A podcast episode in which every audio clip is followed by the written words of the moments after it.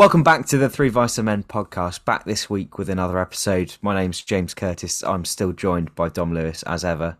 Dom, how are we doing? I'm doing very well, thank you. Um, yeah, it was a really good record again. Again, I mean, no Matt again this week as he's still uh, traipsing around the bottom side of the world. But we were joined by uh, Stu and John from State of Kind Brewco and had a great conversation with them. Yeah, it's definitely a brewery that I've caught a couple of beers from before, been impressed with, but this was my first time really tasting through them. And yeah, I've got to say they're producing some great stuff and definitely one to keep an eye on. We talked everything from essential hop oils to uh, pouring money down the drain in an unrelated note, uh, and places as far away as Australian caves and then the canals of Wigan. Yeah, I had to uh, get my bingo card out again because uh, beer names based on things that you see drifting down a canal definitely wasn't something that I expected this year. But uh, yeah, that's gone. That's ticked off, which is nice. Yeah, normally all you expect to see is a load of paddleboarders and um, probably a canoer or, or someone in the back of a canoe not enjoying it as much as they their husband said they would do. Um, yeah. Anyway, make sure you uh, you listen on. There's some some great conversation in here, and uh, be sure to check these guys out if you uh, get the opportunity to. Enjoy. Uh, John Stewart, thanks for joining us, uh, and good to have you on the pod. Um, I'm quite thirsty, so I'm going to crack into our first beer, which is the Three Eyed Fish. Um, but while I'm doing that, John, do you want to give us a bit of backstory about the brewery? Yeah, yeah. Um, so originally, to be fair, the, the brewery actually started. I it must be well. The, the, the brand of the brewery started about two and a half years ago now, two years ago, something like that. Um, and he basically just came. It's, it's, just something I've always wanted to do. You know, I've always wanted to do a brewery. I've never had the chance to do a brewery, and then I found myself in a bit of a midlife crisis and decided that if I didn't do it, then I was never going to do it. Um, but what the way I wanted to do it at first was I was going to kind of contract brew and set the brand up. So we are going to start the brand, get the marketing, blah blah blah. So we went into like a not an agreement, but we did a bit of contract brewing with with a company, um, which was just literally a disaster. It was just it, it, it, wasn't what I wanted to go for. It wasn't the beer that you know I wanted to be proud of. It was just it was just average beer, uh, and it, it just quickly came apparent that I had to get my own brewery. So uh, paused all that ordered the kit um, and set it up um, and set it up as a proper brewery. Met Stu, uh, unfortunately, and uh, the rest is history. You know what I mean? So yeah, it's a, that's how it started. It was, it was a literal midlife crisis, um, and we've been going since August now. Um, so yeah, I think we're doing all right. Fantastic. And the uh, so no sports car. It was just just um, contract brew, brew, and then you know yeah. maybe a sports car was coming, but then oh, need to get the tanks. So cancel yeah. that order. Now, now, I've got the brewery. The sports car's never coming. give it, give it a few years, hopefully, and uh, it'll be back on the cards. Yeah, maybe, maybe. But yeah, it, uh, yeah, the contract brewing for us just, you just, it was just never going to work. So it just yeah. had to, we just had to go all in, you know, which I would have done eventually, but like it just brought that sooner. Do you know what I mean? Like I yeah. probably bought my own kit. I don't know, two or three years after that, but it just had to come forward a lot quicker then. And yeah, did you, did you have any background in, in beer or brewing at all before that? Or drinking a lot of beer, that's about it. Um, I just I just love beer. I really love beer. Do you know what I mean? And it, it's again, it's just one of them where it just it's just something I wanted to. You know, I, you get to a certain age and you go, what do I want to spend the rest of my life doing? Um, mm. Spend it doing something I enjoy doing. You know what I mean? So um, so obviously the time period we're talking about was over COVID. Um, obviously contract brewing, I imagine, difficult thing to set up anyway. And then when you add in those extra challenges of COVID, were there any times where you were like, "Oh, maybe this isn't the right time to do it," or was it like, um, "No, this is it. We're going to make it work"? I think, think it was just like I said, it was just kind of in a way. I think it was a it was a, a really bad time to start, but in the flip side, I think it was a really good time to start. You know what I mean? I think I think the, the, the, reason why the contract brewing didn't work very well is that the company I was looking at to do the contract brewing was in a very awkward position because of COVID. I think they kind of jumped on it, and so it was a bit of a cash cow. Did they do the best beer they could? Probably not. You know, I mean, probably cut a few corners. Um, but then also because it started in COVID times, you know, I, I, I couldn't start at the worst time. So I've kind of I feel like I've cut my cloth accordingly, and I'm not, you know, like I'd love to have been part of the, you know, the Beavertown growth days where it was just be a be a be and throw money at it and just buy and spend and spend and spend. But you know, them days have gone now. Do you know what I mean? And you've got to mm. think carefully about where you spend your money and what you do because You know, it's all about you know kind of the future and going forward and, and being sustainable. So I think COVID taught me a lot very quickly and very early in how to be a little bit more frugal in what I was doing, which is which is good and bad. Yeah, I feel like it was very much a sink or swim time, and the fact you've kind of made it through and come out of the other side of that one is is can only be a good sign, right? Yeah, exactly. Because you know, I, I'm I'm not the kind of person who can give up, and you know, we did have a lot of beer from the contract brewers. I did throw fifteen thousand pounds worth of beer away because it just wasn't up to standard. Uh, but it was just always one of them things where I just wasn't going to let it beat me. Do you know what I mean? It was it was what we were going to do. Do you know what I mean? So yeah, just keep going. That yeah, definitely a, a hard hit in the early days. I was yeah. going to go in with a segue there about swimming and uh, and moving on to this three-eyed fish, but uh, I feel like there's a bit more of a story there behind that that fifteen thousand pounds worth of beer was that a, a, a, difficult decision to make when you had to kind of pull that trigger? Oh yeah, I was gutted. You know what I mean? It, yeah. I started off by you know thinking right, okay, the beer's not up to my standard, but you know it's a lot of beer. I've got to you know I can't just throw it away. Um, mm. And you know I, I did get behind what I could, and we did you know I did some decent stuff, but deep down in my heart, I just every time I sold that kind of beer, it just wasn't. I just wasn't proud of it. Do you know what I mean? So I, it gets to a point where you go, you know, forget the money. Am I proud of what I'm doing? And the pride yeah my product was a lot greater than the money I'd lose. So I just had to just say, look, enough's enough. That's it. Um, it, it's you know, it's one of them things. It's a it's a bit of a kick in the balls as such, but it's what it is. Well, it's definitely a, uh, a bit of confidence for the products you're putting out now. People know that if it's not up to scratch, it's not leaving the brewery. So, um, yeah, yeah. What sort of kit sizes were we talking then? So at the contract brewery, how big were those brews that you were doing then, and then how big are the brews that you're kind of working with now? Uh, so they were doing uh, they were had a 15 barrel kit. Um, so it was a, a, full a full sesh, uh, session on them. And i had four beers. I had a, a like a 4.6 session ipa a 6% ipa a DIPA and a stout a 12% imperial stout. Um, we're on a 10 barrel kit now so slightly less. Um, but yeah but yeah we we i, I kind of went in a bit hard to be fair. Mistakes wow. learned learned moved on you know what i mean I suppose that's the way to do it, though, isn't it? You kind of got to go in hard, and like you say, you're either going to find out very quickly, yeah. or yeah, or it will thrive. So, and I mean, we cracked a beer a few minutes ago, and sipping through this now, I have to say, I think it's thriving. So, Stuart, probably a good time to bring you in. Do you want to tell us about Three Eyed Fish? Yeah, certainly. It's just a six percent hazy pale, uh, but I like my pale to finish just slightly drier and with just a touch of bitterness on the back end because I find when they're too sweet, I find them too overclawing and you can't really drink much of them and you just get a bit wiped out by the sweetness. Whereas it doesn't finish too dry, but a touch drier than normal. And it's just hot with like Nectaron, uh, a new product found called Nectaron Hop Burst, uh, and with Idaho 7 and Citra. It's, it's like uh, whirlpooled heavily with Idaho as well the dry hop is roughly about 18 grams a liter, so it is quite a heavy dry hop as well. Mm-hmm. What is the uh, what is the hop burst? It's it's like an it is a natural extracted oil of the Nectaron hops as well. It's oh, not okay. Like a, a cheap extract. It is actually by NZ Hops a pure oil extract of the Nectaron hop. Uh, you only use like a like say you know a ten barrel kit. You only put like hundred mil in, so it's very small. But just like in mid fermentation, just has that extra level of depth to it. I find. I had images in my head of, of Starburst and just unwrapping small little squares of hops above the. Uh, above the kit, but I guess it's a bit more like that. Or so you... cheaper Starburst. So would you only use that when you've got the kind of same version or same hop in there already, just to give it that bit extra, or would you use that and not maybe use Nectaron in a brew? I suppose so. Like I just do that just to top it up, just to give that Nectaron an extra level as well. I've never actually tried it solely on its own.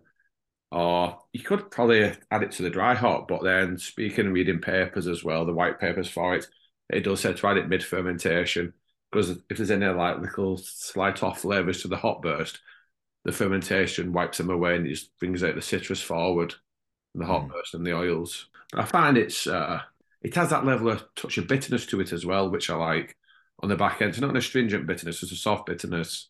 Yeah, I mean the smell of this is literally just fantastic. Um, I so Nectaron's a hop that I've been absolutely loving recently. Um, my local brewery Beer they use a lot of it in their brews. Um, so I've sunk sunk a fair few Nectaron beers. Um, and I have to say this is yeah, this is serious. This is a really good beer. Um, I'm gonna put it in the dangerously drinkable category. Well, six percent. This yeah. is the first iteration. We we don't really have a core at the moment, do we? No. But we brewed this one first, and I was quite pleased with it. But now we've done this. Which, which, how many brews have we? How many brews is that on our kit now? We've done one brew of that, and then we've got a new one which is called Neon Dreams. Which yeah, how many how many brews in total is this one now? What? Oh, sorry, that was uh twentieth Guile. Yeah. So, oh wow. So like, we've not like I'm still massively down in the kit, and yet to say it's the 20th brew on the kit, so I'm quite happy with it. Mm-hmm. But then yeah, we sort 100%. of we sort of developed this recipe, and I've increased the wheat on it. I've changed the chloride profiles. I've added strata to it and Idaho, and it's now called Neon Dreams, and that's nice. a completely it's it's based on this. It's the same ABV, but then we're using liquid yeasts in it now. This was a dry pitch, and now we switched to liquid pitches, and it's took it to the next level. The beers like they come out super milky, but yeah. ultra soft as well. Whereas this is like more bright. I find uh, the liquid yeasts give it a more milky vibe, which I'm really enjoying at the moment. Nice. I suppose it's nice having the two different options there, and you can kind of play with it and dial it in as you want. It's a strange story I met John. Really, should I tell the story I met you, John? How it came about? You, you've nothing weird about. You made that sound really. yeah. I was going to say, yeah. was it a swingers club? No, he, he, was pouring fifteen thousand pounds worth of beer down the sink. You went, hang on, I'll, I'll have some of that. Yeah, yeah. we not, we might need to put this bit behind a paywall. no, what it was, uh, my friend owns a local pub in Wigan, and he just dropped me a line and said, "Listen, Stu." Uh, this guy's just dropped me four cans off. Do you want to come up and sample them? So, so then I dropped John a message and just said, I've just tried your beers. Uh, I like what you're about as well, the state of kind, because at the time I was a postman and a mental health ambassador, and I liked the ways what he's about and with the brewery in the state of kind and doing good for people. So I dropped him a message and then just said, I've tried your beers. Um, I brew myself. We want to come and try my beers. And then John came, didn't you?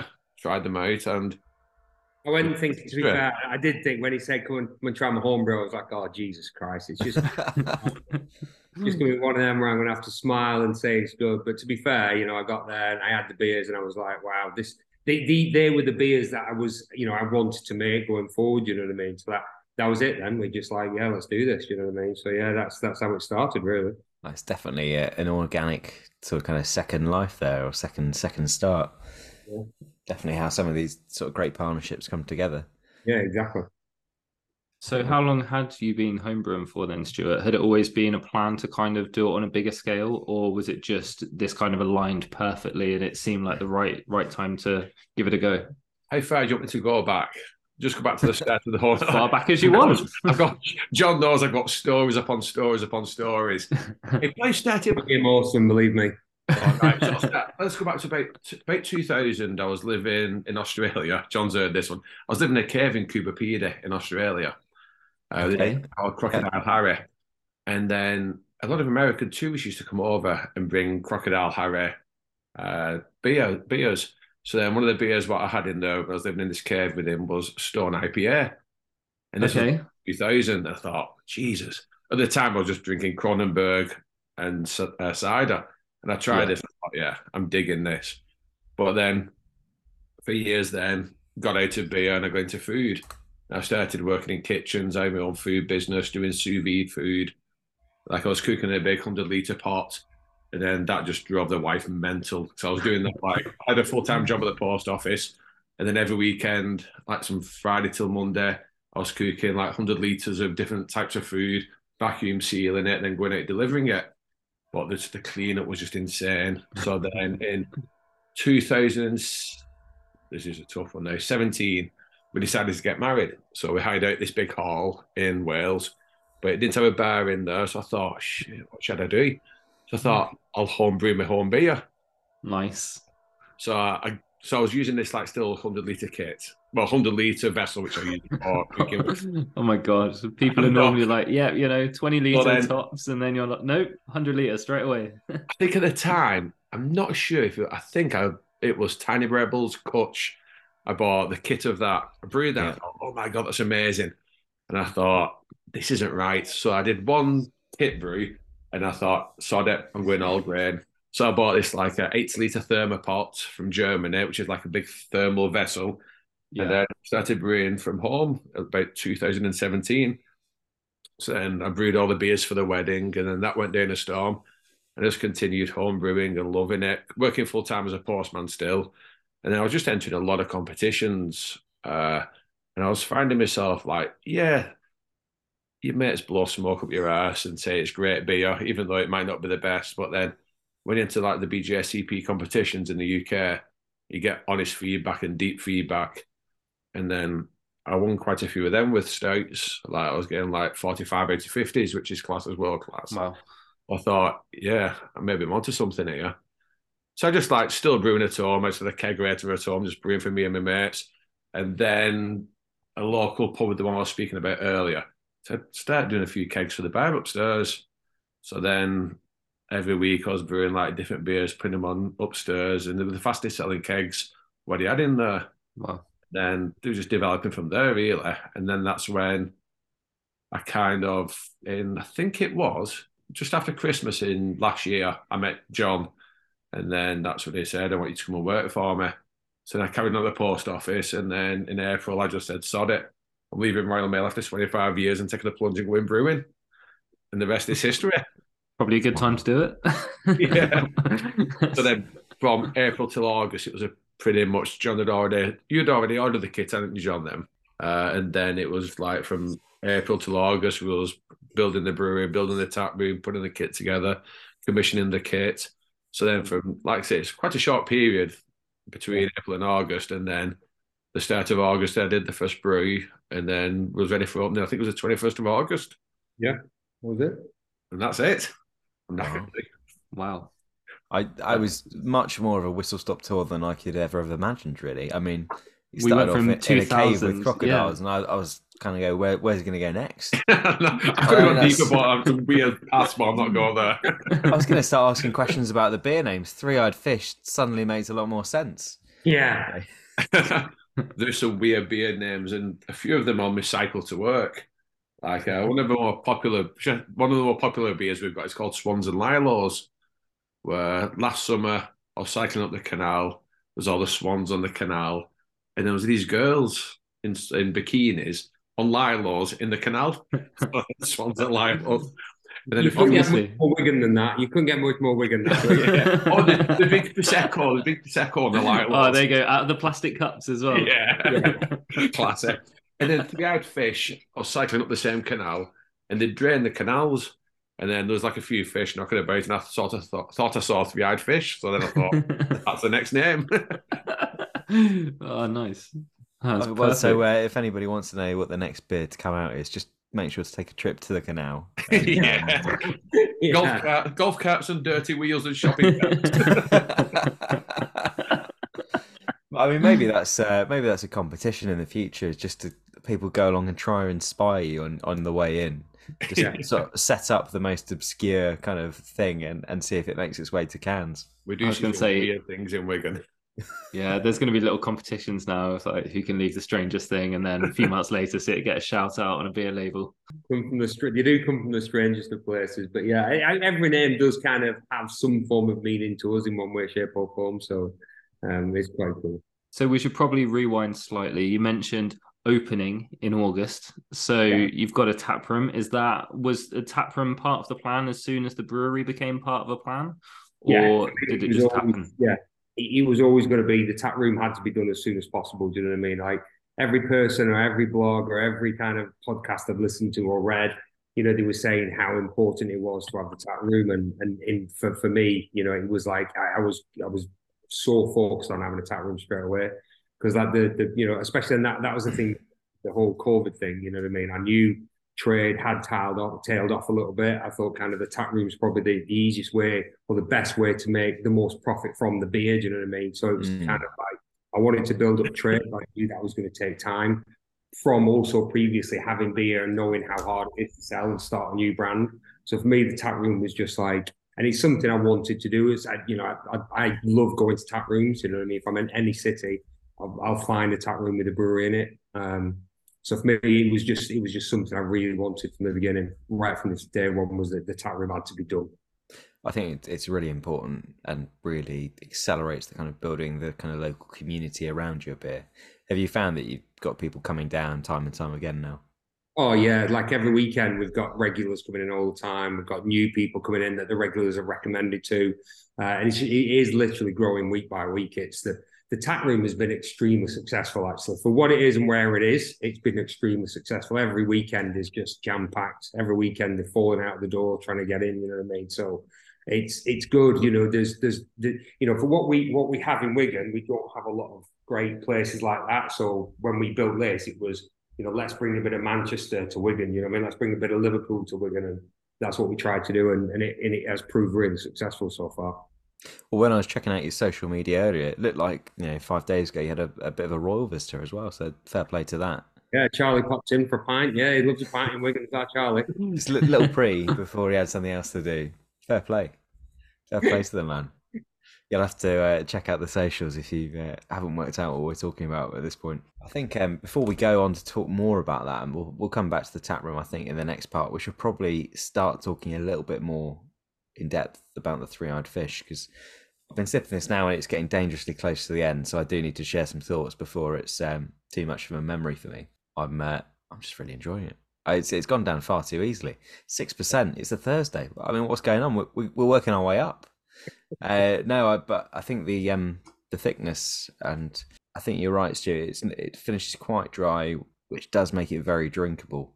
Um, and yeah, nectar on ice is something that I'm I'm going to get involved with for, the rest of my life. I think, especially just the way you pronounce it, Nectaron. You know, Hop feels the like the uh, the Mysterons from uh, Captain Scarlet. It's uh, it's an evilly good hop, but uh, no, I'm all for it. And um, now I've got to have the is it Neon Life? Neon? No, Neon Dreams. Neon Dreams. That's a massive. if, that, if, that's a one up from this, then um, yeah, I'm I'm coming. I'm coming tomorrow. It's like yeah. this on it's like this on steroids. It really, really is. It's uh um, Neon Dreams, Neon Dreams is a banger. It really is a banger. We didn't, unfortunately, we didn't can it because we haven't got a canning machine. Uh, contract canners are well, actually, we couldn't book the contract canners for that run of beer, so we had to just keg it all. Um, you know, so it's it's gone out. We we've we've literally, I think we've got is it two or three kegs last year for the tap room. We can, we can we cannot brew enough. For the tap the tap room is going through that much at the moment. It's just it's pointless as even canning it because we're pumping that. I cannot brew enough to fill the tap room at the moment. Running so out of beer, running out of beer all the time. We have we're running out of beer, but yeah, Rivington have just put it on this weekend, so hopefully it'll go down well for them. But yeah, there's, oh, nice. there's not much of it left, unfortunately. New New Bristol have as well. New Bristol two fifty. well. I think I don't know if they're going on this weekend, but it'll be going on in the next few weeks. Well, I might find myself in Bristol in the next few weeks, so that might have to be a that might have to be a, a pilgrimage there to just to be able to sample it. Dom, before we've um, got too much salivation going on for the Neon Dream, the three-eyed fish is it is it a flopper for you? Is it is it swimming around gracefully? Um, yeah, I, I I would call this a seahorse. It's just like graceful and I imagine delicious. Um, bit weird to say about a seahorse, but I'm going to stand yeah. Right. It's uh, it looks I can beautiful. Say when when seahorses come to mind for me, I think that, like the fact that it's the males that become pregnant. I'm, I'm thinking, what am I drinking here? What's going to happen to me? well, they they just seem very graceful. Um, and I look, I wanted to say, I wanted to think of something to describe how I was enjoying this beer. Maybe say mermaid. Maybe a mermaid, not a seahorse. Yeah. All right. It, a mermaid like from a, a Wigan canal. Well, yeah. Um, see, that's that sounds like I don't know a snake bite or something, doesn't it? It's, it's, it's like... oh, I do, I do love snake bite. um, but no, I, I've really enjoyed this. Yeah, my feelings kind of haven't changed since those first few sips. Um, it smelt delicious and it's going down far too easily. Nectaron, if you're listening and don't drink it that much, definitely seek out beers that have it in. Um, and yeah, I'm really intrigued by the hop burst now. Um, I think if I that's another one that if I see if I see on cans going forward, I'm gonna gonna investigate. Um, I've, I've and... never seen it. I've never seen anybody else use it. I spoke to Bennett Rivy and asked if they used it, and nah, nobody I've come across has actually used it yet. Oh my god! Uh, maybe do you think people maybe might not admit that they're using it and sort of get away with the kind of lower kind of dry hopping rate by using a bit of hop burst as well to, to pump up that citrusness? Potentially so. Like, uh, it's a bit of a bizarre one because I think it's. Uh, I won't be embarrassed to put it on the label like using hop burst because it's not like a, a synthetic wrong thing. It's just like an actual natural extract of mm-hmm. the hop. Mm. So maybe we'll see it more in the future, or maybe it's just not advertised much on the sites. I was going to say you're you're just ahead of the curve. I hope so. it's, the, it's the little little secret that people don't want to share because they're the people who start buying it up and the price will go up. shouldn't, shouldn't have said anything really, should I? but you, are definitely not using it any we'll any future beers, yeah. yeah. well, speaking of future beers, I think it's time for me to go to the fridge and uh, and grab the next one. So stick around and we'll be right back. Hey Dom, you know what I love? Seamlessly integrated ad reads. Yes. Great deals? You bet. Try new beers from breweries around the UK. That's right, but not everyone has a podcast where they can do it every week. That's why we've teamed up with Bruiser to offer you £8 off your first box. Bruiser is the service that takes fresh craft beer from breweries around the country straight to your door.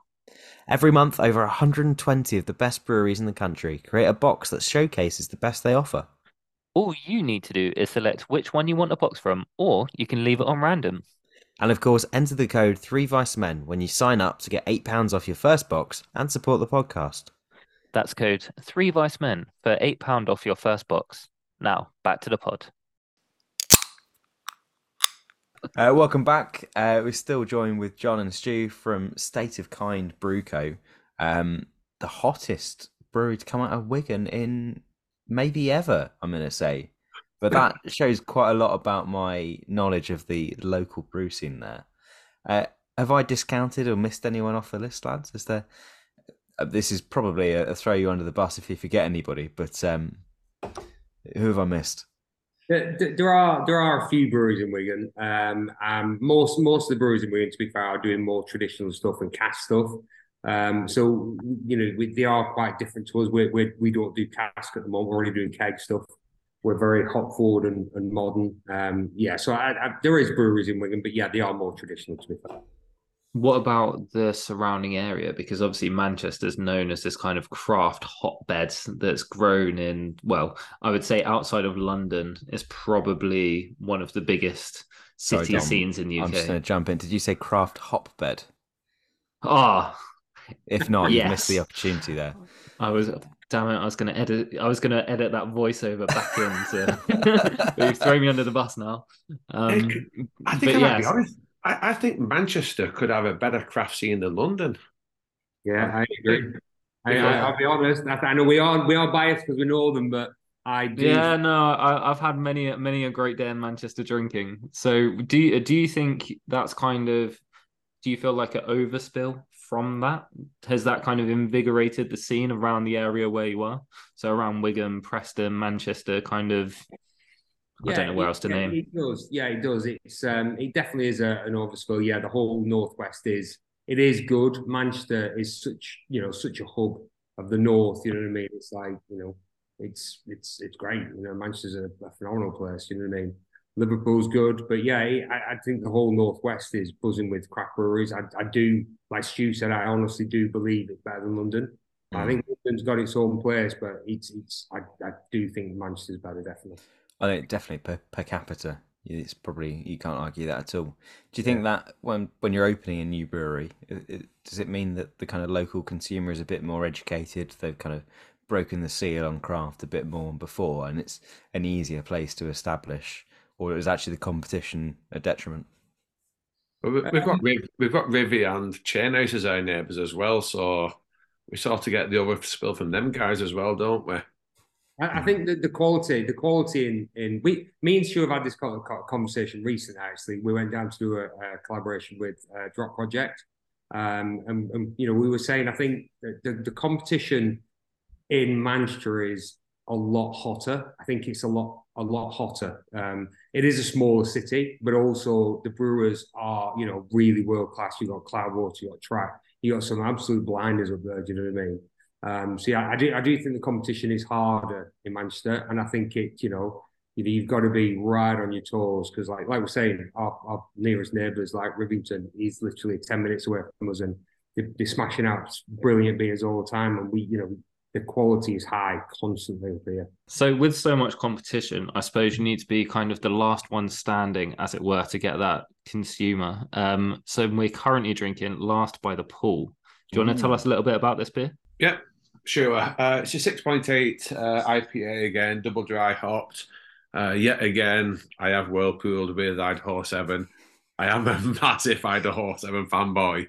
Uh, there's been a lot of research into Idaho and how it just hangs on to the other hops, which you dry hop with. But then was lucky enough when we first opened to score a shed load of hops from Paul at Cloudwater.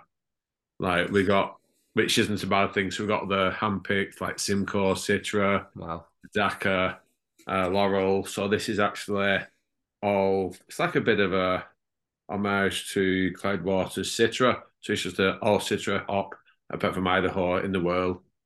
I, I do think we need to we need to touch on how you just threw that in there and expected us to kind of brush over it. So how the hell did that come about? How did you manage to get your hand on their hops? Like what happened there? Well, it's a bit of a weird one. Uh, we was down at Heist in Sheffield, and then we're chatting them guys, and then there's just a rumor that they'd put out the an email that they were selling off a lot, a lot of the contract hops. So then I emailed, I think it was Emily at Cloudwater Spot to them guys, and they said, "Yeah, listen, we've got a, a few tons of hops to get shut off." So then put a That's big order, and then John got hit with a hefty bill. but then the quality of opening the bags of hops compared to other hops we've had, they are seriously next level. They are special. They are very special. When you get your head in that bag and you give it a good sniff, Oh yeah. I can imagine that's a sentence that's been said a few times around Wigan. But, uh... Probably on the canal as well, to be fair. maybe, maybe that's a new beer name then, yeah. Head in the bag. I'm not putting my head in that bag. that's back. That's back to guide fish as well. I am getting a ton of grapefruit, and like I get a ton of grapefruit from this and pine. Again, I find it very fine. And like yet again, just this finish not quite as dry as three-eyed fish, but same pretty much level of bitterness as those again, which makes you want to go back in for another sip of it. And again, yeah. I think six point eight is pretty dangerous. I think oh, when yeah. you have those like piney flavors, though, they can kind of you can get away with a little bit less bitterness because they kind of already convey a bit of bitterness in the flavor. So, yeah, no, my my first few sips, this I'm very much enjoying. I'm very much there. I think it's um, it's sometimes quite bold to go such a high ABV with a, a well, an almost single hop bill. I know you said that Idaho Sevens playing a big role. Um, you're kind of confident there with that that Citra is of a high enough quality, and you can bring enough out of it that it's not a kind of one trick pony, and there is still that complexity layered in. That's a good question. That, to be honest with you, uh, I, I do find it, yeah. No, you've stumped me there, actually. Uh, I'll be honest with you, I wasn't actually aiming for 6.8% with this one. I did overshoot the, uh, original gravity quite a bit, to be honest with you. It was a bit of a, a longer boil than we first imagined. So this was actually meant to come out to like 6.2. But then the fermentation finished bang on where I wanted to do, but the OG was a little bit higher. But then I just wanted to showcase uh, the Citra Hop. And I remember when we first started off, I think John said one of his favourite beers was Fruit Car Side Exhibition by Verdant, which is, if I'm not mistaken, is that all Citra? Citra? isn't it? Yeah, I think. Yeah. So I just thought uh, put a smile on John's face and make him an all Citra beer. Yeah, so that's too much weight getting from. It, nice. it is. To be fair, I know it's quite a simple thing, but you know, Citra is probably one of my favourite hops. I think it's you know it's a good stable hop. Do you know what I mean? And it, it, again, I think fruit cart site exhibitions a banger of a beer, and you know that's what I wanted to kind of try and get into that kind of thing. Mm, probably a lot of people who've made very mediocre beers with Citra, yeah. which kind of brings down your kind of mental. Yes. And yeah, that that kind of reputation. Whereas yeah, there's a reason it's one of the big ones. Yeah. Yeah, and like you say, because it's kind of seen almost as a workhorse now. Like it's very rare that you get a kind of New England style or any IPA like East Coast that doesn't have Citra. And obviously, before it would have been, I know you want this for the bitterness, and you know, it's kind of you have the Citra in everywhere, so that then when you do get a beer that does Citra really well and just lets it shine, it really stands out above the rest, and it's kind of quite refreshing, not just when you drink it, but also to think about. You know, it's uh, quite nice from both aspects. Me too. I absolutely love Citra. Like just the base as well. Just just everything else works alongside it as well. And it always brings everything else forward. Like I'm a huge Citra fan. Like, but in the next few beers, I'm not using zero Citra. I'm being anti Citra for the next few for the next few releases. What we're going to be doing, there's zero Citra going in them for a change. Mm. Yeah, because we did the, the one of the last beers we did was with Swans and Lows, which is a five point two percent all Citra. Um, okay. So yeah, so like we're, we're gonna we're gonna take a break from Citra and, and uh, smash some other stuff. Because we've just sort of not got a contract, but we've just got some new hops and freestyle uh, in New Zealand, which is pretty cool. So we just got a a lot of Nelson from them guys, a lot of Motueka, and then we're going to be doing something alongside them and Crosby with the new CGX hops wow. and doing a collab with Lochran for is it was it Beer Expo, John, in Liverpool? What yeah. we do for collab yeah. with? That should be pretty exciting. No Citra. No Citra actually could be quite a good beer name for you know. Yeah. But and I'm I'm doing my my little marketing corner here. I'm thinking those signs you used to have on blocks of flats of no ball games but it's, yeah, it's just no, no Citra. Zero Citra. Yeah. That's like, do you know what? I might use that. I think that's really good. you, Very you, you welcome could, to it. Yeah, you could have a nice little section in uh, in the tap room where you serve purely impy stouts. And it's just yeah. a, no, a no Citra zone. I, I know it feels like we, have given you three pails tonight, but we're not just doing one trick pony. It's just like John said earlier, he's doing to the cannon as well, and we don't have our own cannon machine at the moment. So then the contract cannon is a bit of a pain. It's a mm. big expense. But then, like I say, people ever visit the tap room, they're not just all pails. We'd have sours on there. We have West Coast. We have States. We have a couple of barrels with States in what are aging at the moment now. So mm. we're not just a one trick pale pony. well, I, I, think that's that's fair. I think we will have to come on to that later. I was just going to ask quickly about the tap room and I kind of got myself thinking with the kind of Citra and it not being maybe having the reputation it deserves. Do you find that people kind of go for some of the stuff with hops they haven't heard of rather than the citrus stuff? Yeah, definitely. Yeah, they did. Like, um, it's getting to a point that whatever we make, to be fair, they'll just they'll just they'll smash all weekend. You know what I mean? So if we release a new beer on the kind of Friday, it just gets hammered all the time. But yeah, you, you, any kind of experimental hop, they're well after. They well, they love it. It's great. Like the latest one, the, the Dancing Tap, uh, that's just all New Zealand, all New Zealand hops, and it's only four point two percent, but that flies out. So people yeah, like the vibe with the, the hops as well. But yeah. then the, the, next few releases, what we're doing, the uh, different hops, what they're going in them. Like I say, people don't really. I find the people in the tap room as well. They'll find a beer they like. They don't not that concerned about the hops, what are in there if they enjoy it, they'll drink it. Yeah, I think I think that's what I found from the tap room actually more than anything is weirdly we get we we sell far more beer through the tap room, yet we get less Untappd reviews from the tap room than anywhere else. Okay. I, th- I, think it's probably the kind of thing where if you find it, because I would say I'm very much like that. I have a local that has fantastic beer on, but it's very rare that unless it's kind of a special event or a really special beer that I'll check it in. Like I'll just drink through their range the whole time and yeah. not really think about it. I'll be like, yeah, everything's really good. But yeah, you know, yeah. you don't think to kind of tell them that. I think I've definitely um kind of I've I've broken the the trend or the sort of 45 degree line of the the graph of uh, how much I'm interested in the beer and how much I'm interested in the people around me.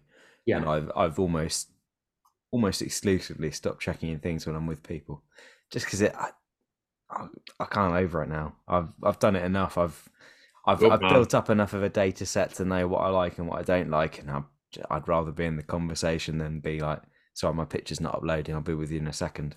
It's nothing, nothing like I was swearing now. It pisses me off more.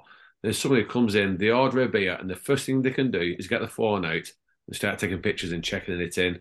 When the friends are at the side of them, it's like just uh, get a beer, sit down and talk. Enjoy the beer. They see, get on tap for two minutes, like just enjoy yourself. And that's what we find in the tap room, isn't it? Like, yeah, yeah, we get two percent of the check-ins on Untappd from the tap room, and that's it. Yeah, and, I, and I think I think unfortunately, I think I, I, do think beer has become too serious over the past like maybe five years, something. And beer, beer's fun. Beer should be. Does it taste great? Yes, it does. Does it get me drunk? Yes, it does. Does it make me enjoy my out with friends? Yes, it does. That's that's what beer's about. You know what I mean? And I, I do sometimes think beer's got a little bit too serious. You know what I mean? Oh, definitely, definitely. I, um, although I do have to apologise to everybody who I'm friends with on Untappd who sees my like once once a fortnight 20 cans that I've drunk over the last fortnight with very little thoughts about them, but just so I know that I don't need to buy them again. Your Untappd cleanse, you know. Yeah, I enjoy just, it, man. I'm, I'm, here for it. Don't worry. Don't worry. I like it. Like, there must be people out there who don't really know me. Think this guy drinks a lot on a Saturday morning, like twice a month. Yeah. so, one thing that would show that beer is getting more serious is if there were food pairings to go with it. So the tap room, like uh, I, I, mentioned off camera, I get very excited by some of the food pictures I see from there. Yeah. If you had to pair this beer with some food, what would it be? And also, if you want to ignore that question, who are your favourites that you get at the tap room regularly? I know exactly what I'm pairing here with. Just the citrus and the grapefruit, and Sean from Korean Grub Club. I'd be all over that. That pairing together, Korean with citrus, yeah is like his food is immense. Like uh, it's good. It is good. And then the favourite, I, would actually go down as a set. Mind you, one of our regular girls, Nikki, she actually won. Did she win the UK's best pizza award? Wow. Chef of the year. I mean, yeah. Curtis, watch yourself. Oh, yeah, sorry, I need to sober up so I can start driving up there now. Curtis is very much a pizza guy. All right, t- tell us more about this pizza. So she's yeah she's so she's she she was crowned this year pizza chef of the year, um, and I think she won that for Detroit style pizza. Oh, she's done at the tap room a few times now. That is her Detroit style pizza is well. If you've never had Detroit style pizza, it's phenomenally good. Detroit style pizza it is insanely good. But she does mix it up. She doesn't just do Neapolitan style. She's been doing uh, New York style pizza at the tap room as well, which is mm. like more crispy, uh, thinner. Um, but that is that is really good. But yeah, she she's she's she's she's so good at making pizza. Every pizza she does is phenomenally good. So for those who don't know Detroit Detroit style, it's a kind of thicker uh, yeah. uh, dough that was traditionally or anecdotally cooked in the oil pans in Detroit, and then you have Correct. the kind of cheese that the oil goes down the side, and you get a really crispy, crispy side crust. Oh, yeah. like it's the most unhealthy pizza you could ever have, but it's yeah. so good. Oh, these are rectangular ones. Yeah, yeah, yeah, They put the hot honey on it as well. I might have made it for you before, Dom. Oh, it's so good. I'm supposed to use that brick cheese as well, but I don't think we get brick cheese over here. No, no. I've always used mozzarella, uh, mozz- uh, smoked mozzarella and cheddar. Is how I get around it. But people seem to dig the food as well. You know what? If we don't have food on on say tomorrow night, the tap room a little bit quieter. People do come for the food and the beer combined. Yeah, it's, it's it's more of a destination. We are a destination. Like you know, if you see where we are, we're not we're not in an accessible place. We're not stumbling away. You, you, you it's hard to walk there. So people do come as a destination, but what we find they, they you know they, they come in for the beer and they come in for the food. You know what I mean? It's as simple as that and they come in for the vibe. We, you know, we give a good vibe, we give a good place, um, and it, it's been good. So, for the people that are listening, what is the best way to get to yourselves? Like, if you are traveling by public transport, or if you weren't from the area, would it probably be going to centre of Wigan and then something out, or helicopter? So can, there is actually a train station which is a two two minutes away, but they've closed that down because they, they're fixing a bridge for the next year or something. So yeah, he's at the moment he's the central Wigan, taxi from the central Wigan, or walk. You can, it's a good walk actually down through Hall. Uh, you can come down the canal, funnily enough, and then uh, uh, and yeah, it, it's a decent walk, but it's pretty much taxi. Uh, I don't think there's much. There's a bus that goes to the end of the road, but the end of the road is probably a mile and a half away, a mile away, something like that. Oh wow! So yeah, yeah, we're, we're in a we're typical typical tap room, industrial yeah. unit, middle of nowhere. And I wouldn't have it any other way. It's, it's no, the most authentic experience. Yeah, it, you know. it is, and then that's that's the feedback we get. People come in. It's it's, it's funny actually because like they'll come in, they'll they'll walk around the corner and see the industrial unit, and you go, all right, yeah. You walk through the door and go, what is this place? Because we have done it nice, you know what I mean. But they walk in, they go, this is not what I expected from an yeah. industrial in. It's like you've put some effort into it, and they're like, absolutely, I'm staying here yeah. for the night. Yeah, so we, we have done a good job of it. I'm proud of the tap room. We did a good job of it. So, um, but yeah, it's it's good. It's a good thing as well because if it was actually in the town centre, we'd get all the overspill of all the clubs and all the mischief boys coming in. Whereas where we are now, people actually get a taxi to get seven quid in a taxi. We're getting people who want to come there as a destination and yeah. sit there all day and drink the beers, enjoy the food, don't cause any shit housing at all, just enjoy themselves and go home. And it yeah. means you don't have to brew a lager 24 7 as well, which is probably quite nice. oh, hang on a minute. We are when we get our new tanks, we'll be doing lager. so, I mean, we've mentioned obviously we're drinking some hazy boys this evening. Um, but you've got some sours on the go. You mentioned Impy Stout that you were brewing back in the day, and Impy Stout was part of the contract brewing. If you could brew any beer, no commercial pressures on it, what would it be? I need an answer from both of you because I feel like sometimes the owner has a slightly different spin on it because they bottom line is at the end it's still there in the back of their mind, whereas the brewer sometimes kind of goes for it. So uh, yeah, whoever wants to go first. You go on. Do you want me to go first? Right. So you just said it with the Impy Stout then. Back in the day when I was homebrewing, when I won the awards with, was an Impy Stout. And it was actually, I got some staves. I got some rum oak staves, aged in wood oak staves. I did coconut to it, but it was a massive long boil. No, this would kill John. Now, if I had free reign to do anything, I'd brew that Impy Stout but it is a six-hour boil. And Christ, I mean, only, it, only maybe a year ago it's a different proposition, but exactly. now have you so seen the prices right. anymore? I, I, could have said, "Oh, I want to do a well fermented sour," but no. My dream will be to do that, like the six-hour boil state, and I've got a big passion for Pedro Ximénez sherry. I love Pedro Ximénez. Uh, I just love like the fig and currant from that. I find it very sweet, mm. and I, I, know the barrels are very expensive as well. So like, expect aside, it will be a big, massive stout, and then dumping in some Pedro Ximénez barrels for a good twelve months. Oh, I didn't. At the moment, with the price of electric, it's just it's not feasible at all. Hey, but don't worry about it. Prices yeah, off the John, table. John, it's, a, it's a hypothetical world. You've got big pockets. Dip in them pockets. Who cares about the cost of electric? Best be we can. Would there be yeah. any would there be any adjuncts in that, or is it just a just straight up pure, pure cup? Well, at the time I did well, put cup maple in it, but that would be the additions. Yeah, but it's like I spoke to Henok uh, Omnipollo about how their their additions with coconut. They're just like, insane, right? Yeah, yeah, it's just nuts. That that's what did inspire me to brew stouts at the start all those years ago. I think it was like the first iteration of Noa and Yellow Belly I had. Wow. And then I just thought, yeah, these are a bit special. Mm. But then stouts, stouts are my thing big time. I love brewing pales, but I've got a big passion for stouts. Whereas we've done a couple of stouts and we've got some stouts in barrels at the moment aging.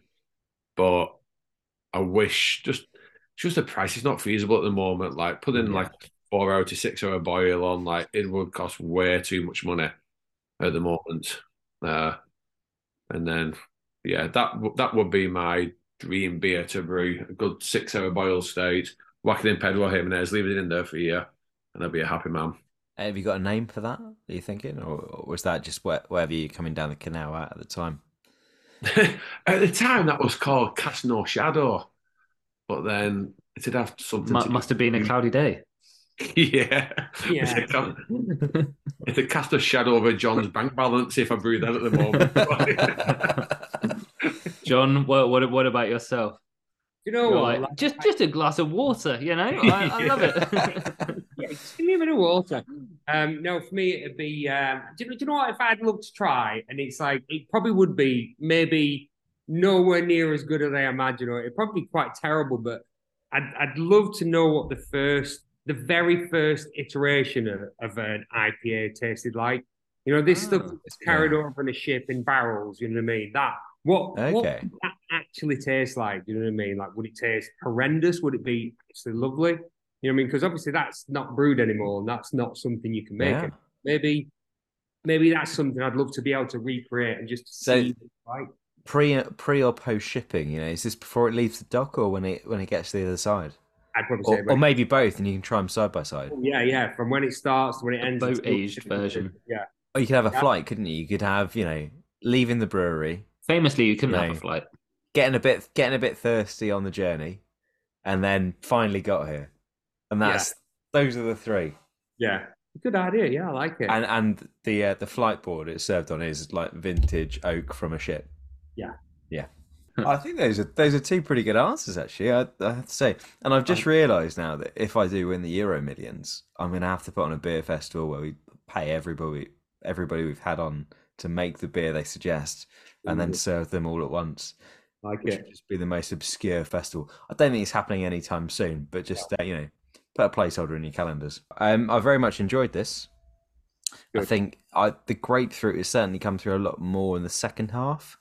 Yeah, I think than the first half. But no, very much. You know, for for a big beer that's very citra heavy, you know, I, no complaints at all, and I can probably tell that it is you know top quality, top shelf citra, rather than uh, and you know well hopped rather than uh, a few here and there to make it qualify to uh, put it on the label. Yeah, I think this has been quite a nice. Like, it's quite nice starting at six percent because then when you have a six point eight, it's like, okay, this is a serious beer now, right? I feel like that little, that extra little bit of alcohol paired with kind of those resiny, piney flavors um, it kind of comes together and it's like this is definitely a little bit more of a sipper. Um, i would kind of say this is a dipper without the body. Like it's definitely got that depth of flavor um, and yeah it's it's really good. It's still got that like nice dry feeling like the first beer had. And like you say if that's something you guys are going for mm. absolutely smashing it and i'm 100% here for it um and yeah this is this is I, I would definitely not start on this one this would be my second beer of the night because then that would make sure if it's a weekday, I go to bed afterwards. Yeah. yeah, yeah, again, like we're going like say six, six. These are session beers in Wigan. Like six, six point eight. Yeah. This is how we do it up in Wigan. Yeah, yeah no, I'm I'm clearly not used to it. I'm I'm in Leeds drinking all all of next week. So um, thank you for the training. Got no, one more. Oh yeah, seven point five. It's going even harder. They drink beer, so much beer. All of the different types of beer. They drink beer, lots of beer. It's beer. Uh, welcome back. Thanks for sticking with us. We're still here with, with John and Stu from uh, State of Kind Brew. Uh, we have cracked another beer though, and this one is well, I'd call it top of the range, but it's top of the range for drinking tonight. And by range, I mean ABV. It turns out it is a thirsty Thursday because Hello, Can You Hear Me comes in at 7.5%. Gents, I can only thank you for sending these over. Um, I probably won't say that tomorrow morning. Um, but uh, you know what? We'll get over it. We'll get over it. I haven't got any meetings till 10 o'clock. It's fine. It's almost weekend anyway. Yeah. And it's only been a four day week. So I can't mm-hmm. complain too much. I can't complain too much. Um, Steve, do you want to tell us a little bit about this beer and um, any, yeah, any way uh, you can explain the artwork on the front? Because I, am seeing a a rabbit on a phone. Is that is that an, an insomniac rabbit or an intoxicated or high rabbit on a no, on a on a landline? I think it's a, a bored rabbit. It looks like. It's it's it's a fed up rabbit. It's a, it's, it's a stoned rabbit. Oh, it's a it's a stoned rabbit trying to cancel the oh, sky. No. I've got it. So let Alex do the artwork and Stu can explain the beer. Okay. So the, the rabbit actually comes from the original set of beers I did. Um, I got an artist. Um, I got an artist uh, who's a, a, street artist in Bristol actually um, to commission. yeah. Was it Banksy? yeah. Um, but yeah, we, we Exclusive. got we got a street artist in uh, Bristol to do the artwork, and the original the original um, artwork was actually um, "Hello, is it me you're looking for?" and that was one of that was the dipper that we did then. Um, I had to repurpose the rabbit because it cost me a lot of money, so I put it on this can, um, and it's and I've just renamed it "Hello, Can You Hear Me?" because I, I did always think "Hello, Can You Hear Me?" was a better name because the rabbit looks really pissed off. Every time I ring on my phone on my mobile phone, that's all I tend to say is "Hello, can you hear me?" I don't have a conversation. It's just "Hello, can you hear me?" That's all I say. So that's where the artwork came from. I'd, I'd like to say you can repurpose it again on a, a Zoom call background in a kind of four by four square. Yeah. And then just I'm gonna I'm gonna use this. Do you know how much this artwork cost me? I'm using it forever. he, he's gonna be hello, am I on mute? He's... yeah. Put, it, put the inbox around it as well for when it's speaking. this is my one time passcode. you, you can have it. slight, slightly smaller rabbits for like different ABVs in the range. I mean, I'm feeling that there's going to be an Easter special next year. You know Always what? I, gonna be- I it's dig that. going back. I dig that being a one time passcode. I like it. I tell you what, I can't wait for the next box of beers that I've named all of them to come through. So many. They'll, they'll be yours. They'll be your name. I wonder how many you'll remember. Yeah, that's a good point. Good job we're recording. Yeah. So to the beer. so the second beer, the second gal we did was actually a dipper. Uh, we did a West Coast. The first That's the first brew- hardcore. That is. isn't it? The first brew we did on the kit was a West Coast. The second one was a dipper, and it went in a storm, really, didn't it, John? Uh, we did the local festival, and it actually won the best beer of the festival out of all the beers in the UK. So I thought, yeah, we can actually brew high ABV beers, but dippers didn't seem to be a big seller in the tap room. I don't know why, just not a massive seller. So I thought we needed something just below dipper level. And we were finding like a lot of people were drinking like between the seven and eight percent range. So I thought, let's go for like a mid-range 7.5, not quite a dipper, but then give it the flavour of a dipper, but not quite the sweetness and heaviness of a dipper. So I went for more of a not a lighter body, but just got a quaff something quaffable. Something like you want to go back. so- someone's bought their hops from Cloudwater. yeah. you know what? I'm a Clyde, Clyde Water for to be into the four hops in this F from Clyde Water as well. It's Uh, almost a collab. yeah, so it's like Yeah. uh, it, the Citra, Mosaic, and Simcoe are all from Cloudwater, and then it's topped up with quite a bit of Motueka as well.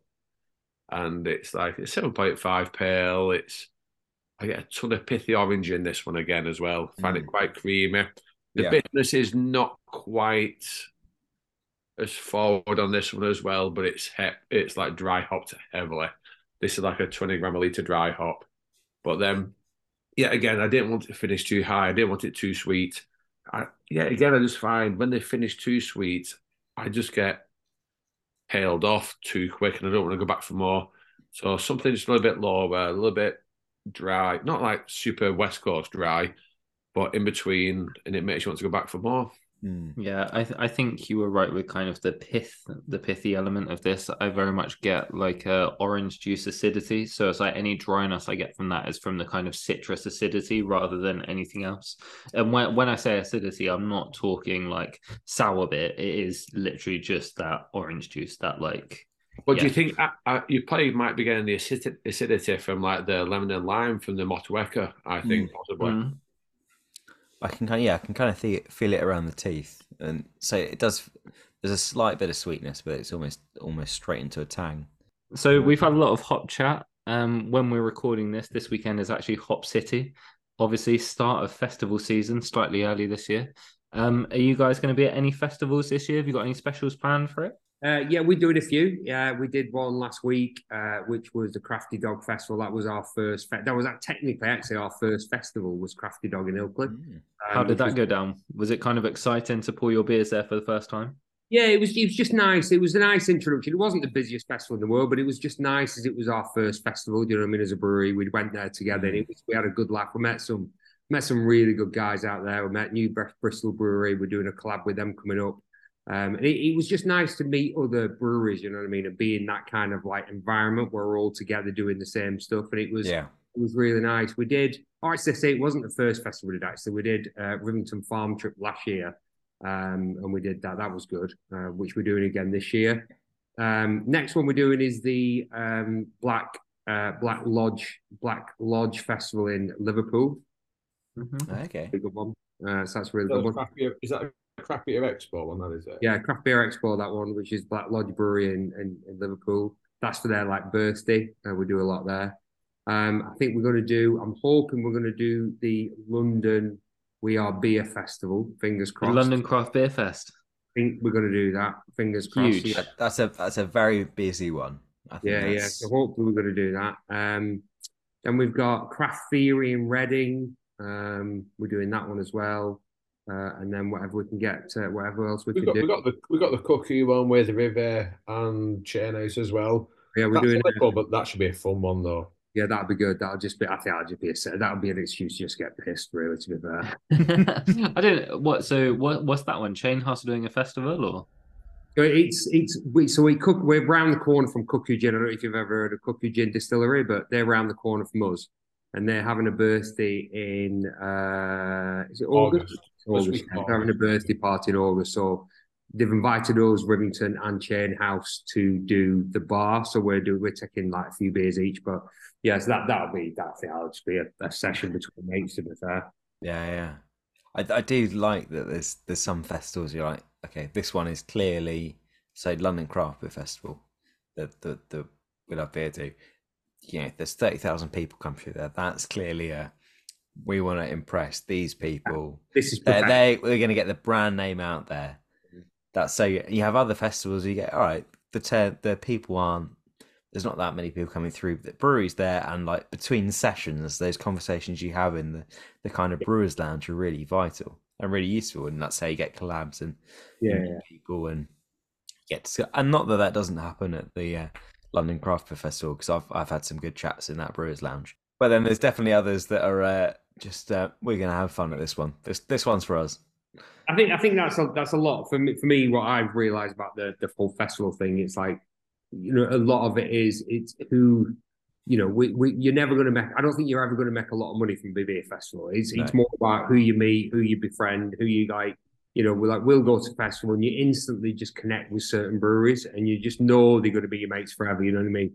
You know straight away you're going to hit it off and just have an absolute blast. When you do your when you go down and do your collab with them, it's just going to be an absolute ball. When they come up here, it's going to be another ball. You know what I mean? Mm. So like, and that that's it's more about connections. And I think one of the things about the brewing industry that I've experienced is, you know, it is a very, you know, don't get me wrong. There's some there's some you know sharks out there, but on a whole, it, it's a really collaborative, fun environment. And I, I like just been going for as length as I have. I've had so much advice and help from other breweries. It's it's not competitive um, it is a little bit sometimes, but it's it's more of a you know let's just get together and make better beer. That's that's what it's all about.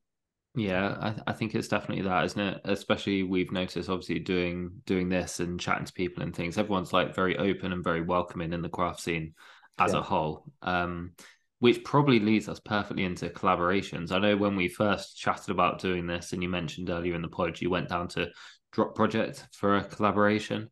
Um, yeah, how how did that go? And uh, are there any others on the horizon? It was good. It was a good laugh, wasn't it, Stu? It was. Uh, yeah, we, had, we had a weekend in London. Uh, I got, I'd, I'd not been to London since I was 18. I thought, I'm not going to enjoy it here.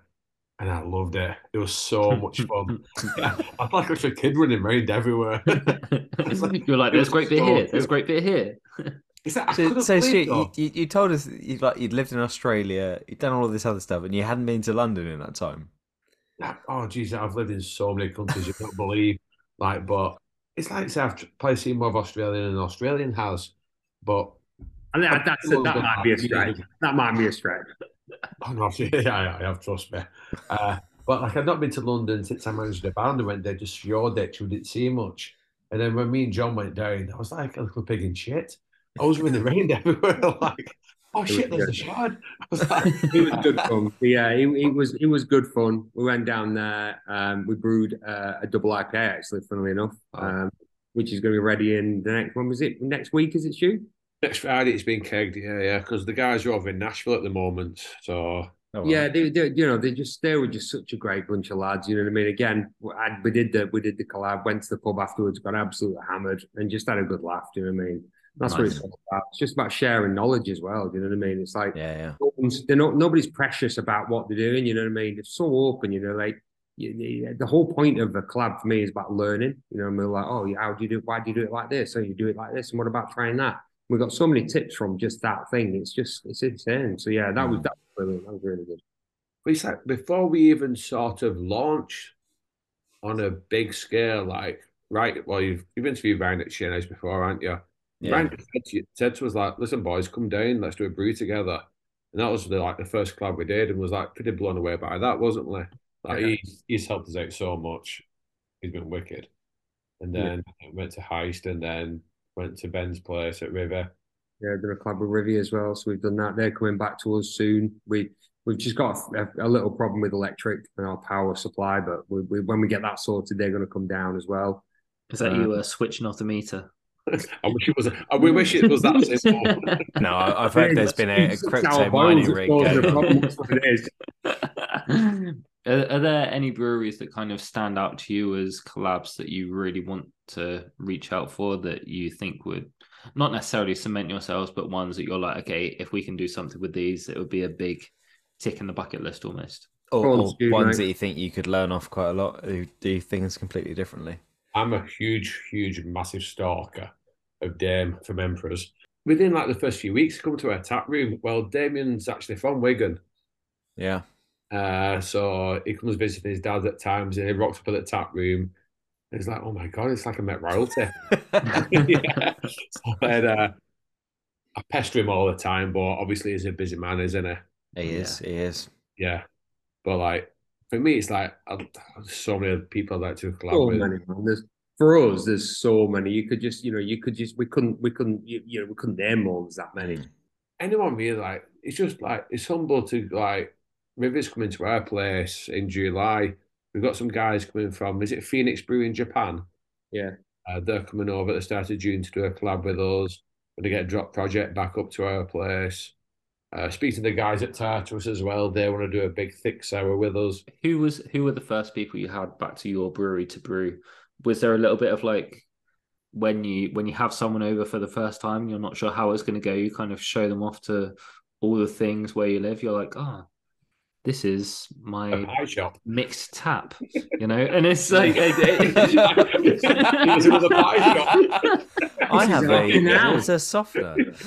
yeah, yeah, yeah, but, I don't. I, See my three years of beer Dom. festival glasses. Right, right, Dom. I'm not sure if you know Wigan, but it's like there's quite a plethora of pie shops. So like like a tour of pie shop. There's a pie shop well, let, let, me. I'll just interject on the on the. So when when we do a when we do a um, a, a, a, collaboration at our brewery, we, we have for lunch we have a Baldy's pie. It's called Baldy's pies, and he does literally the best pies ever. Because obviously you go to Wigan, you've got to have a pie. It's as mm. simple as that. So we yeah. do we do a collab at our place. You do we, we get a Baldy's pies, and Baldy's pies are pretty special.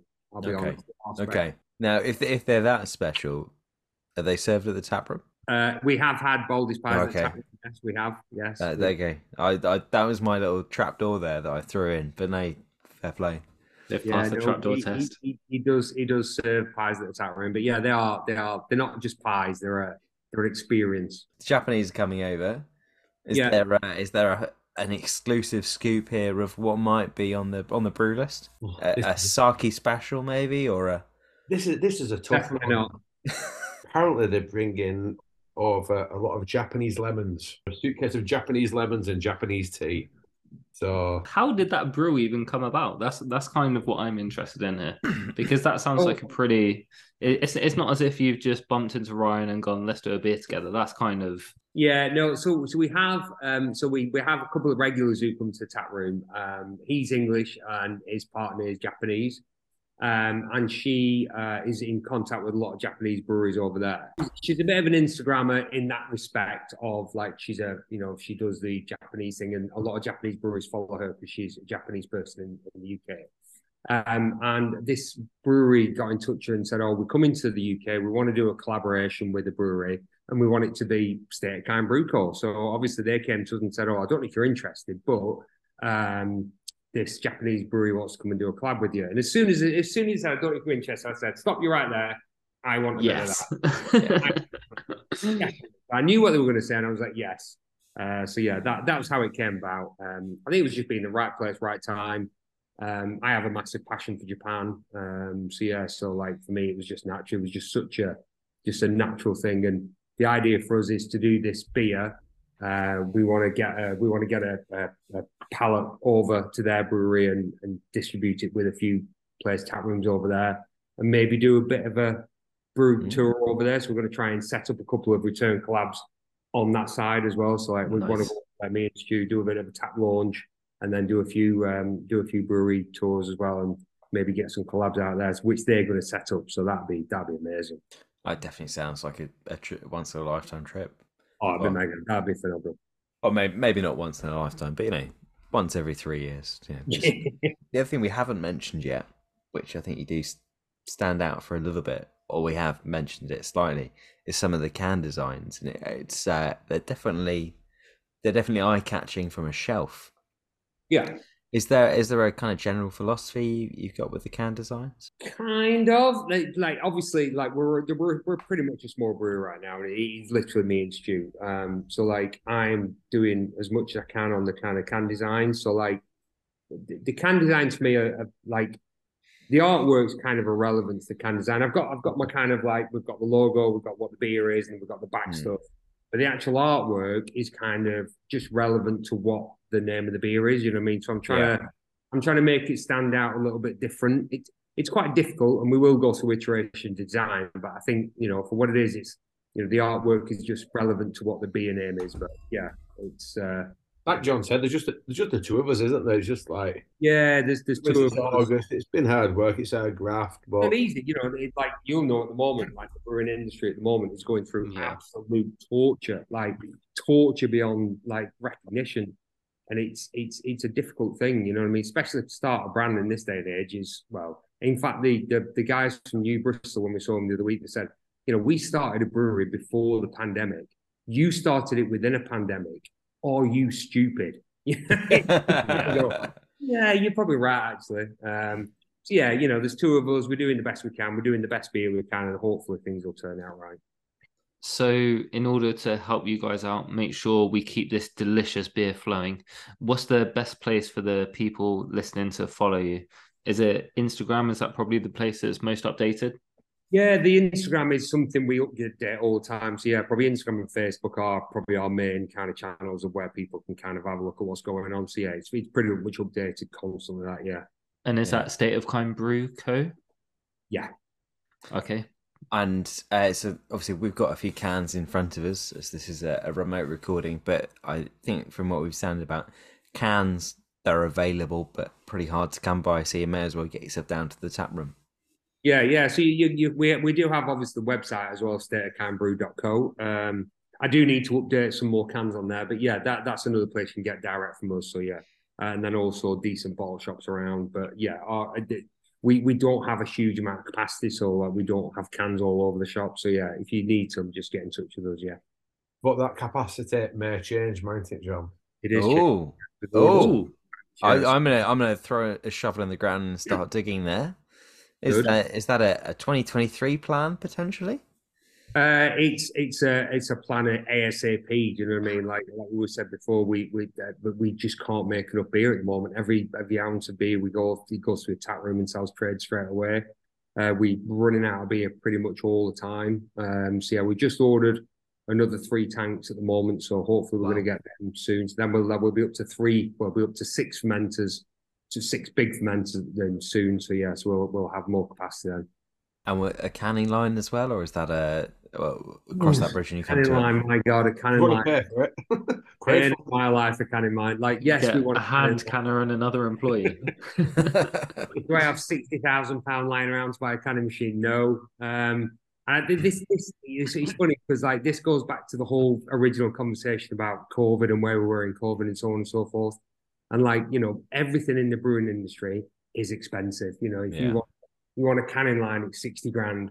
You want a new fermenter, it's ten grand. You know, you you want to you know you want a bloody centrifuge, it's what seventy k. Do you know what I mean? It's like everything is expensive. Nothing is cheap. Malt. What? That malt bill today. The price. Malt, yeah, malt. My God, malt's gone up so much. Like we just ordered the basic amount of malt today. It was just such a high bill. Um, mm. It just makes your head spin all the time. And you know, w- one thing we learned from well, from COVID is like don't overspend. You know what I mean? Don't take on yeah. too much debt because when you take on too much debt and the shit hits the fan, you still got to pay that debt back. And that's unfortunately where a lot of breweries are falling over now. They just went, oh, I'll have a canning machine, I'll have this, I'll have a SSV kit at 350 grand. You know what I mean? They just took on all this debt.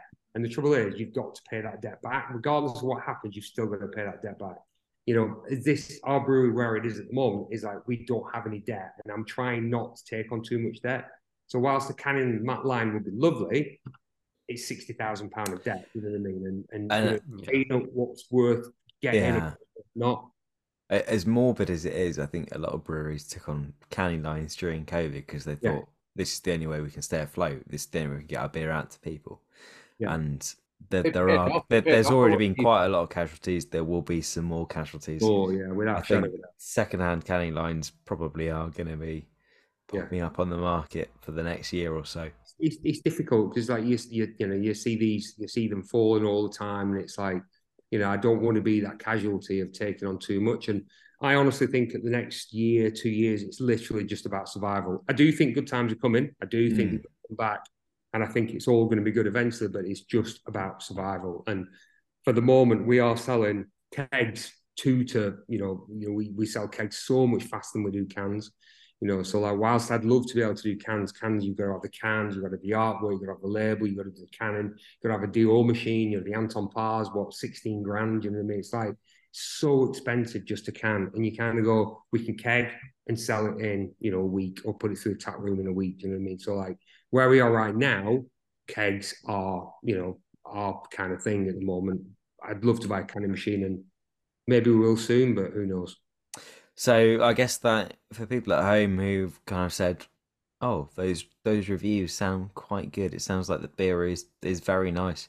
You are right. This beer is is very good. I, am gonna say it now. I, I think you're above average. I think uh, if you play your cards right, survival is uh, is is a sure thing. I think you've got forty points, a lot like Chelsea this season. You, have done it. You're safe. Um, well done. Spending six hundred mil. You've not spent six hundred mil. Like you've done it the easy way. Uh, yeah. Again, people who are listening, you go, that sounds like good beer. It is good beer. Like, like you're gonna have to get yourself to Wigan, unfortunately, for Wigan, because I know who listens to this podcast. Sorry about that. It's you know that's that's the hard life. Although in three years, when you see it in your in your local bottle shop, you'll have to pick it up. But um, Stu, John, I can't thank you enough for coming on. It's been an absolute pleasure. The beer's been very nice, very nice. I can't wait to drink it again, and uh, well, especially the Neon Dreams that you haven't sent us because don't, that don't sounds amazing. Wrong. We have got uh, kegs out there all over the UK. Oh yeah, not yeah, just yeah. like in Wigan, are we? Oh yeah. yeah. Yeah, you, you, will probably be able to find it around you. It's just if you yeah, want multiple you in a night. You if you want it from source. Yeah. yeah. It's do you have a kind of a finder of where you send stuff out? Is that is that a facility you offer? I, I just basically I send a mailing list out every week. Do you know what I mean? Every Monday I send a mailing list out, and and whoever buys it buys it. Do you know what I mean? So yeah it's got to a point where I've had to send, I have to send a mail list, which is a pre-order mail list now. Oh. So I send, a, I send a pre-order mail list out two weeks before we launch the beer, and most of it to traders sold out before it actually gets packaged. Do you then release the public where you've sent it? Uh, yeah, yeah. At some well, no, not not to where we send it. You know what I mean? We we just put it through the tap room. You know what I mean? Well, uh, we'll check your local bottle shop or, or bar because yeah. they might have some of this um, seahorse juice on tap. Um, mermaid John, mer- sorry, mermaid juice. Thank, thanks for listening, and uh, gents, thanks for joining us. It's uh, it's been an absolute pleasure. Cheers. Cheers. Cheers, everyone.